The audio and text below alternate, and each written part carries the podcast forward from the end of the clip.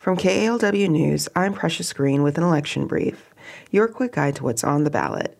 Today we're talking about Santa Clara County's Measure T. Measure T is a $24 parcel tax designed to raise funds to protect and preserve natural open spaces in the Santa Clara Valley Open Space Authority District. That's the eastern foothills of Santa Clara County south along the 101 corridor. The tax would apply to real estate in the cities of San Jose, Milpitas, Santa Clara, Campbell, Morgan Hill, and the unincorporated portions of the county. It requires a supermajority to pass and would generate almost $8 million each year. The measure is not a tax increase because it would renew an existing parcel tax known as Measure Q. Voters approved that in 2014.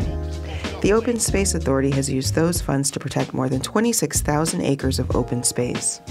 So, what's the difference between the 2014 tax and Measure T? The earlier measure was set to expire in 15 years. Measure T would remain in effect until, quote, ended by voters, end quote. So it could go on forever.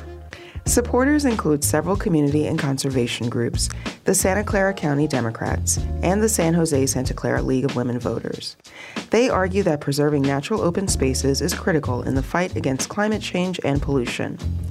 The Silicon Valley Taxpayers Association is the main opponent. Though it has not issued a formal statement against Measure T, it did decry the 2014 parcel tax as coercive.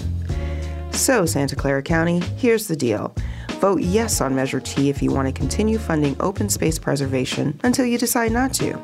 Vote no if you want to let the parcel tax expire in 2030. For more election coverage, go to kalw.org.